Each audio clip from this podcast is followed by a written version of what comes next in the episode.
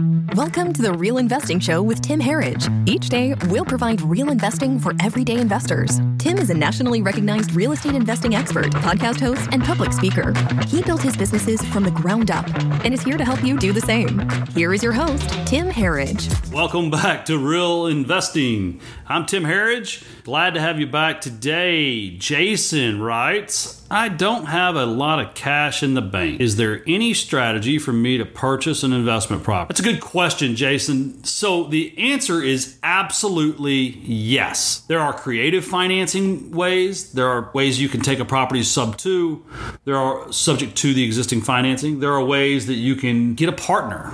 I tell everyone this good deals can always find money. If you master finding a good deal, if you master creating terms, terms that people are attracted to. If you master finding a way to generate off-market distressed inventory for an active flipper, etc. Yes, there is a way for you to purchase investment strategy. Now, as with anything, it depends on how you want to get paid and how often. And I tell the people this all the time. So you want to bring me a deal and you want to get an assignment fee or a finder's fee in essence? Absolutely, that's very easy. You want to bring me a deal and you want to get a finder's fee or an assignment fee because you need to make money now, but then you want part of the cash cash flow as well, yeah, you know, that's a little harder because we have to figure out how often are we distributing? How much do you want? Is it a small percentage, a large percentage?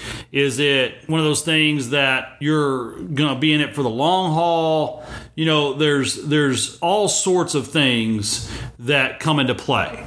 Uh, same thing with the flip. I have people that bring me flips and they're like, "Oh, I want a partner on the deal." It's like, awesome. Then they want money up front. Well, then they want me to do all the work. Well, then you know, so it, it's. I would say if you bring a deal, yes, it's possible to purchase. Uh, you didn't really say if you wanted to own it as a rental property or if you just wanted to make money off of it now. Um, but yeah, there there are uh, partnerships, joint ventures are out there like crazy, especially if you get really good at bringing in really good deals. So I would say go to your local networking event. I would say. Uh, uh, you know, get to know people that are where you want to be and then find a way to add value to their businesses, find a way to add value to their operations, find a way to add value to their lives, and then frankly, just bring a good deal. You bring a good deal, there's ways to do this business.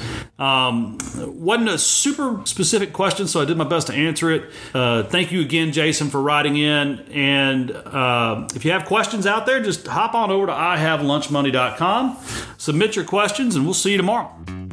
Thank you for hanging out with us today on Real Investing. If you have questions, comments, or feedback, please visit ihavelunchmoney.com. Tim can't wait to hear from you. We're always grateful for your reviews, and if you enjoyed this episode, please subscribe and share it with your friends. Remember, the business is the vehicle, not the dream. See you next time.